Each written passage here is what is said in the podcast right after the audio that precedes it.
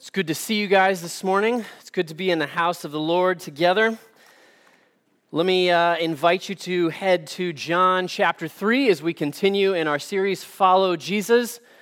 We're going to look at John chapter 3 and verses 1 through 8 this morning. If you need a Bible this morning, we'd love to give you one back there at the back again at our welcome table. We're going to jump right into the scripture. It'll also be behind me on the screen. I'll be reading uh, from the English Standard Version. Hear the word of the Lord, John chapter 3. Now there was a man of the Pharisees named Nicodemus, a ruler of the Jews. This man came to Jesus by night and said to him, Rabbi, we know that you are a teacher come from God, for no one can do these signs that you do unless God is with him. Jesus answered him, Truly, truly, I say to you, unless one is born again, he cannot see the kingdom of God. Nicodemus said to him, How can a man be born when he is old? Can he enter a second time into his mother's womb and be born? Jesus answered, Truly, truly, I say to you, unless one is born of water and the Spirit, he cannot enter the kingdom of God. That which is born of the flesh is flesh, and that which is born of the Spirit is spirit. Do not marvel that I said to you, You must be born again. The wind blows where it wishes, and you hear its sound, but you do not know where it comes from or where it goes. So it is with everyone who is born of the Spirit. Let's ask for the Holy Spirit's guidance as we study His Word this morning. Heavenly Father, Lord, we thank you for your Word. Lord, we submit ourselves to it. We thank you for the grace, the salvation, the hope that we have in Jesus. Lord, we pray that through the life and the questions that Nicodemus had and the answers and the truth that Jesus Himself, the Son of God, gives, Lord, that you might illuminate our heart and lives to know you and trust you and follow you. We pray all these things in Jesus' name. Amen. Jesus says here, you must be born again. It is a phrase that we hear often the idea of being a born again Christian. What does it mean? It is one of those phrases that both inside the church and outside in just general culture that gets used and I would suggest to you abused the idea of being born again. And so what we have to do when we hear a phrase that gets used a lot is come back to the scripture and allow Jesus himself the son of God to help us understand what does it mean to be born again and what does Jesus say it means and why does he give us this requirement? And what we're going to find as we look at what Jesus says, we're going to find out what are those non negotiables of what it means to be born again. How can we be born again? So, Jesus is going to do that to be clear, by teaching us the good news afresh, by teaching us the gospel in a fresh way. He's going to tell us, again, how we can be saved, and that it is by His grace, that it is by His effort, that it is by the work of His Holy Spirit in us that we will come to see, even this morning, how we can be born again, and as a result, by His grace, how we can follow Jesus. So, four applications as we walk through these eight verses this morning. Number one is this we see this all over the place in Scripture, but Jesus begins with this reality in the very first sentence Your good works are not enough. Your good works, your good stuff, your good efforts, your self righteousness, whatever, it's not enough. It's not enough to save us. Look at John 3 and verse 1 one more time, very simple. There was a man of the Pharisees named Nicodemus, a ruler of the Jews. And we learn this right up front because John, the writer of this book of the Bible, wants to be very clear that Nicodemus had everything. Nicodemus's resume is complete.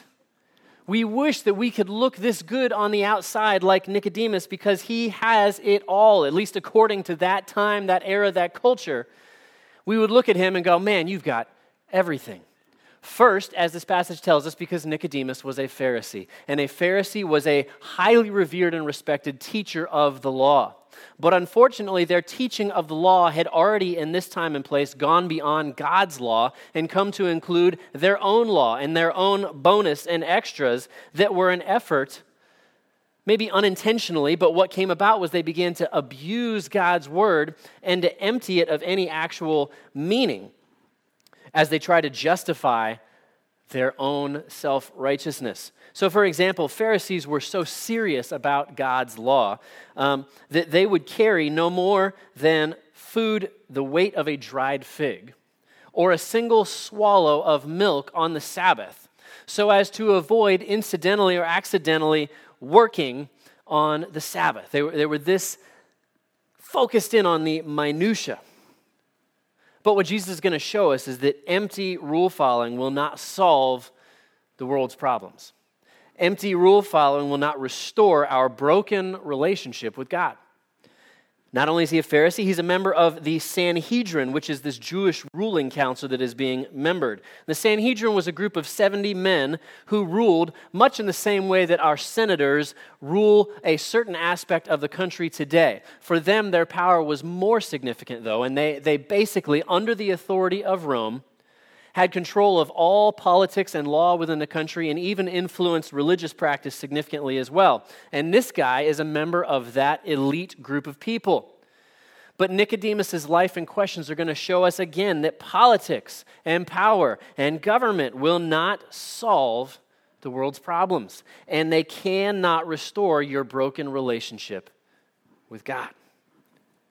He was also an educated fellow. And we know this a couple different ways. Jesus in verse 10, right after where I just finished reading, Jesus in verse 10 calls Nicodemus Israel's teacher. Okay, so he was well known that Jesus would give him this high title. It is highly likely that historically Nicodemus was the greatest teacher of that era until Jesus shows up and, well, he's the Son of God, so obviously he wins that argument. But the point is, Nicodemus was no fool. And in this conversation, Nicodemus is not a fool. What he is, is a Jewish person who has been deeply trained in Hebrew, but he's also clearly been trained in Greek education, which was sort of the standard worldwide at the time. His name tells us that, first of all, because his name is a Greek name, Nicodemus, which means one who conquers the people. He also historically was most likely a member of a very well known Jewish aristocratic family. And so, again, his resume is complete. But the scripture is going to show us here that even though the world will tell us things like if we have just enough education, we can solve the world's problems. But maybe if we look to those who are powerful, those who have money, those who are resourced, if we look to them, those who have a reputation, maybe they can provide for us the solutions to this life. The scripture says otherwise. Education, although good on its own, will not solve the problem. Money, although useful, will not solve the problem. Reputation, although a nice thing to have, is not what Jesus is after. And they cannot restore our broken relationship with God. You know, with this guy, this Nicodemus fellow, what the Bible doesn't tell us super clearly is whether or not at the end of his life, at some point, if Nicodemus truly was, in fact, born again, if he actually received Jesus as Savior. We don't know for sure. But we do know about another guy whose life coincides with Nicodemus's in a very interesting way. See, there was another guy in Scripture who was also a rabbi who was also a teacher like Nicodemus, who also came from an aristocratic Jewish family, who also was very well educated in Greek and in Hebrew culture. He even had Roman citizenship. He referred to himself as a Pharisee of all Pharisees, and in a way, he was also a politician because of his association with the Sanhedrin. And yet, this guy's heart, like Nicodemus's at the moment, was far from God. In fact, this guy made it his business at one point in his life to kill and to murder anybody who declared that Jesus Christ was the Lord of Lords, the King of Kings, and the Son of God. Until the day that that man met Jesus. And that day, Jesus met him on what was called the Damascus Road, and in a blinding light, he knocked this man off of his donkey. And when that man came to saving faith in Jesus, when that man was born again, he had some things to say on the topic about what the world says matters, about good works and about reputation and power and so forth. Paul says this in Philippians chapter 3, verses 7 through 9 Whatever gain I had, I counted as loss for the sake of Christ. Indeed, I count everything as loss because of the surpassing worth of knowing Christ Jesus, my Lord. For his sake, I have suffered the loss of all things, and I count them as rubbish, as trash, in order that I may gain Christ and be found in him, not having a righteousness of my own that comes from the law, but that which comes through faith in Christ, the righteousness from God that depends on faith. You know, there's a little Arabian uh, story from history that is essentially the Arabian version of what we learned as a kid called Chicken Little. Remember the Chicken Little story? Yes, you do. All right, good. In this story, the Arabic version, there was a young Arab man who was riding his donkey down a road, and he saw a little sparrow lying on his back in the road. The man saw this scrawny little bird with his two stick legs pointed straight in the air, and he thought the bird must be dead until he saw the bird give a, a little wiggle. And he realized that the bird was still alive. And so the man spoke to the bird and he said, What any of us would say to a little sparrow laying in the road with our stick feet sticking straight up Are you okay? And of course, the bird responded back, Yes, I'm okay. But then the bird went on to say this The bird said, Haven't you heard? They say that the heavens are falling down. The man replied to the little bird, Well, if it does, surely you don't think that you're going to hold up the heavens with just those two little stick legs. And the bird looked at the man very seriously and said, I'm doing the best I can. Hmm. Okay. Our stick legged friend here shows us the folly of when mankind believes that on their own effort, by their own ability, by their own good works, that they can somehow stop the movement of God, that they can somehow hold the heavens up, and that they can somehow resolve the issue of our sin and God's holy and perfect justice. Our little stick legs, guys, are not enough. Our good works are not enough. And it begs the question in our own lives what is our reliance on? What are we leaning into? Are we relying on the strong arms of God's grace, holiness, and power and salvation offered in Jesus Christ, or on the stick legs of all of our good stuff? Number two. Number two, the scripture tells us this as we look at verses two through four. Jesus goes straight to the heart of the matter. Nicodemus is going to come with his questions, and Jesus stops him flatly. Listen to verses two through four again. This man came to Jesus by night and said to him, Rabbi, we know that you are a teacher come from God, for no one can do these signs that you do unless God is with him. Jesus answered him, Truly, truly, I say to you, unless one is born again, he cannot see the kingdom of God. Nicodemus said to him, How can a man be born when he is old? Can he enter a second time into his mother's womb and be born? Many commentaries, many people who have studied this passage will say that Nicodemus here is just a theological dummy, that he just totally doesn't get it. But what we have already seen makes it pretty clear that that is highly unlikely. This man was extremely educated in the Old Testament. It is not simply that he is a dummy, quite the opposite. He was ready for a very high level theological discussion. And he came sort of with both barrels out, ready to go, but he was not at all ready for Jesus' response because Jesus cuts him off and goes straight to the heart. He goes straight to the issues of Nicodemus's heart. And in one sentence, Jesus sweeps away all of Nicodemus's supposed list of accomplishments and tells him instead, you've got to be remade and reborn by the power of God, not by your power. And by explaining one of the most beautiful aspects of the theology of the New Testament, that is being born again, Jesus is going to tell us the truth. See, Nicodemus' response, he's not literally suggesting that he should find a way to go through the birth process again. He is not that foolish, but he is arguing with Jesus. He is pushing back. So when Nicodemus hears Jesus' words, he has some degree of understanding what Jesus is saying. He just doesn't like it. His response, though, shows that he wants what Jesus is speaking of, but he clearly, at least, does not yet understand how to receive it. How can I be born all over again? says Nicodemus. There's nothing that I would want more. And, and maybe many, many of us feel the same way. As we look at our own lives and our stories, we say, man, I want change. Can I just start over? Can I get rid of all the mistakes that I have made and be different and do better?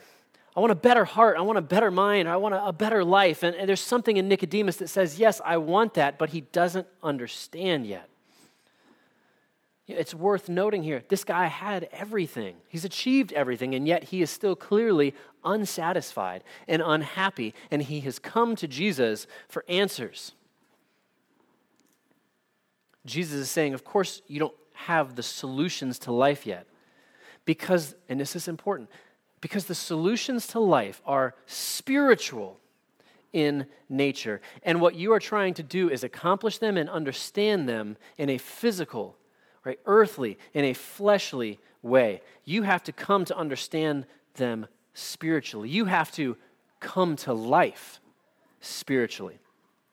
See, the starting point, the beginning, as Jesus is going to tell us, of the Christian life is rebirth, is being born again.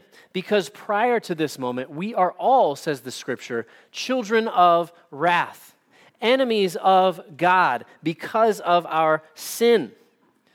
The scripture says of Nicodemus and of you and me that apart from God's work in our lives that we are spiritually not wounded, not spiritually damaged, not spiritually having a bad day, spiritually dead because of our sin. But God, hallelujah, but God comes to plant saving faith within his heart within our hearts so that even faith does not come from ourselves. To quote the scripture, it is a gift from God. Look at Ephesians 2 8. For by grace you have been saved through faith. And this is not your own doing.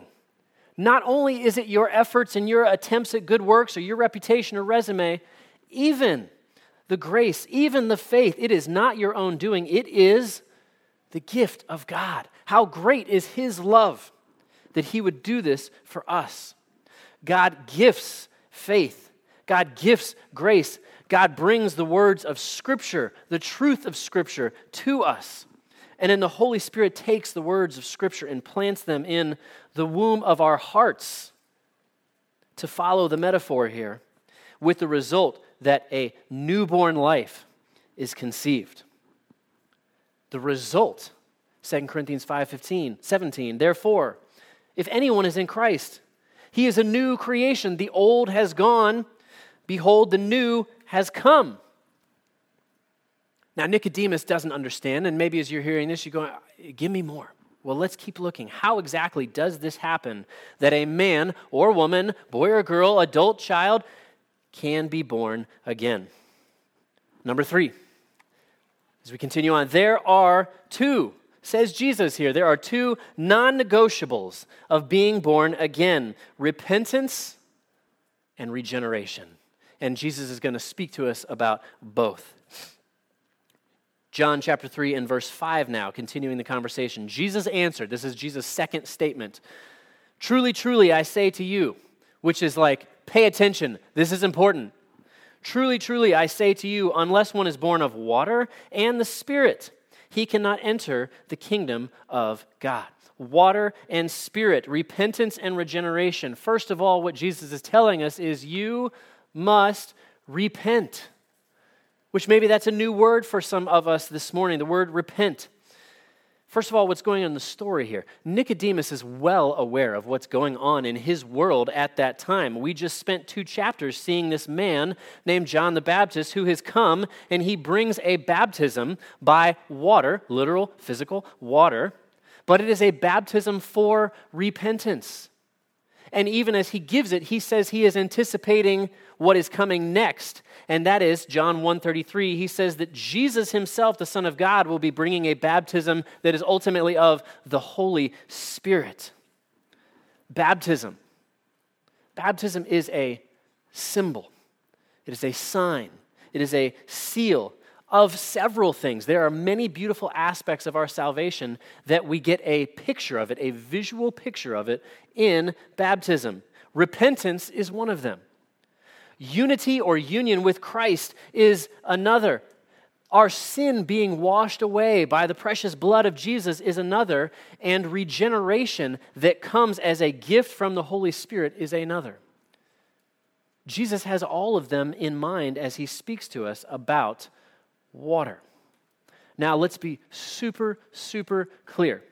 Many different churches have differing views of baptism, and that is all good and well, but they all understand and agree. And if they don't, then you should not be a part of them. But understand that water, the waters of baptism in itself, does not save anyone. It is water. It is a sign, it is a symbol. It is a beautiful sign and a symbol, but nobody is going spiritually from death to life because of water. It is a symbol. One of the multitude of places that the scripture teaches us this is when it connects baptism in the New Testament and circumcision in the Old Testament, both signs that on the outside, if it's just an outward thing, it is not enough, but rather it is an issue of the heart. Look at Romans 2 28 and 29. For no one is a Jew who is merely one outwardly, nor is circumcision outward and physical, but a Jew is one inwardly. And circumcision is a matter of the heart, by the Spirit, not by the letter. In the Old Testament, the sign of God's covenant with his people was circumcision. And in the New Testament, the same sign then is baptism. When we baptize a new believer, or when we baptize one of our infants according to God's covenant promises. In either case, it does not save anyone. But understand that the act of baptism, whether you pour it, you sprinkle it, or you dunk someone in it, it doesn't in itself save anyone. It is an outward symbol of an inward, heart level truth. Here, the water that Jesus mentions speaks of repentance. So, thinking about this word born again. There are many who will use the phrase, who will say, and who will claim, I'm born again, but who have never experienced, who know nothing of repentance. So, what is repentance? True repentance is simply this turning away from my sin and turning to Jesus and choosing Him instead. I recognize that the things that I have done have been wrong, that they are dead ends. And though I am not perfect, clearly that is the issue to begin with. I reject those things. I'll continue to make mistakes this side of glory, but I reject in repentance, I reject those sins and I say, I want Jesus. I want to make him Lord of my life, and I'm trusting his grace on my behalf. That is repentance. I confess that I'm a sinner and I need Jesus. I need Him to pay the penalty, the death penalty for my sins that I cannot afford to pay, so that I can live forever in an eternal, wonderful, real place called heaven. I rely on Jesus' death and resurrection. See, bo- being born again is a radical change, one that Nicodemus doesn't know if he's into just yet. But Jesus is calling us into that through repentance and regeneration by the Holy Spirit, you are given a new nature, a new birth, a new start. But how about this word regeneration?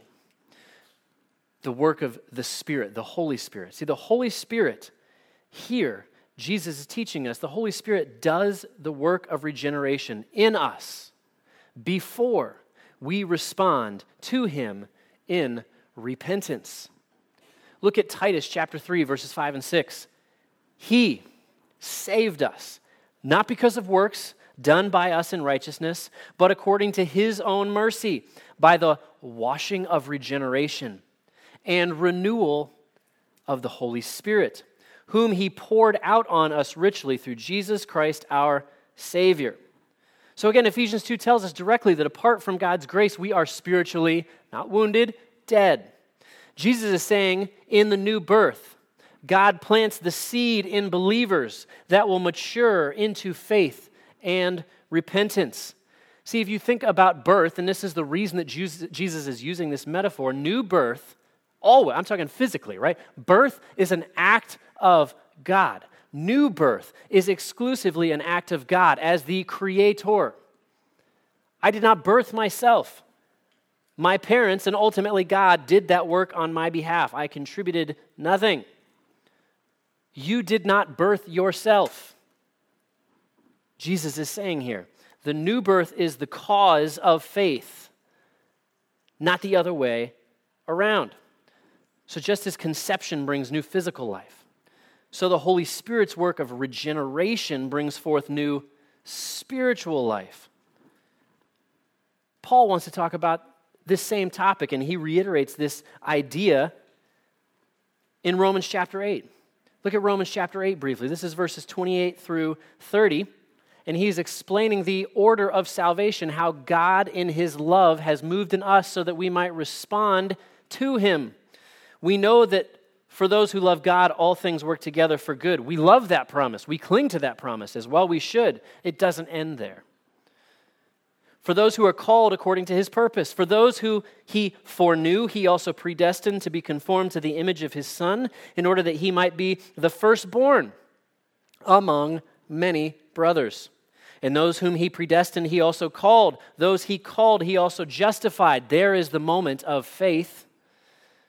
And those whom he justified, he also glorified, which means heaven. Jesus teaches us about water and the Spirit. He is tying the Old Testament and the New Testament together. He is completing what they had been waiting for. One of the ways he does that, listen to the book of Ezekiel. Listen to what Ezekiel is saying and longing for, and see how Jesus, here in his promise and in his existence, fulfills it. This is Ezekiel 36, verse 25. I will sprinkle clean water on you, and you shall be clean from all your uncleanness. Old Testament. And from all your idols I will cleanse you, and I will give you a new heart, and a new spirit I will put within you. And I will remove the heart of stone from your flesh and give you a heart of flesh. And I will put my spirit within you and cause you to walk in my statutes and be careful to obey my rules. Old Testament. Promise is being fulfilled in front of Nicodemus and in front of us this morning as we see God's word. This is the love that God the Father has for us, that He would do this for us. This is the love of His Son, Jesus Christ, that He would come on our behalf. This is the love of the Holy Spirit that would come and work in us and do in us what we would never do ourselves. By His grace, He has loved us. Now, how do we respond? Number four, you must respond. This is not just a promise sitting here that we ought to walk by. These are not promises of God that we ought to make light of or say, I'll think about that another day or another time.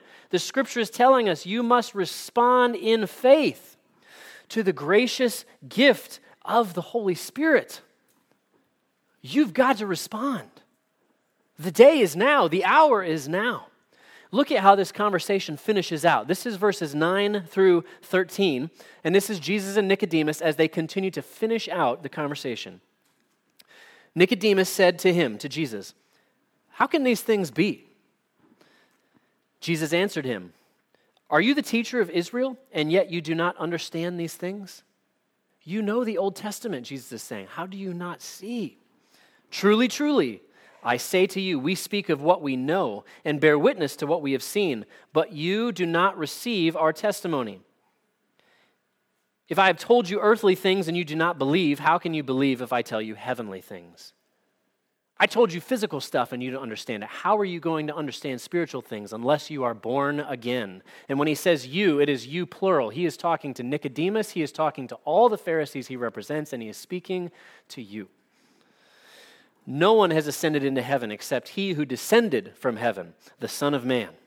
And as Moses lifted up the serpent in the wilderness, so must the Son of Man be lifted up that whoever believes in him may have eternal life. That's John 3:15. Anybody memorize John 3:16? You heard that one before? Uh, maybe. That's where we're going next week as John continues to have this conversation, or Jesus rather, has this conversation with Nicodemus. For God so loved the world that he gave his only Son, that whosoever believes in him will not perish, but have eternal life. He says it here in verse 15 as well. And the point is, he is calling Nicodemus and he is calling you to respond.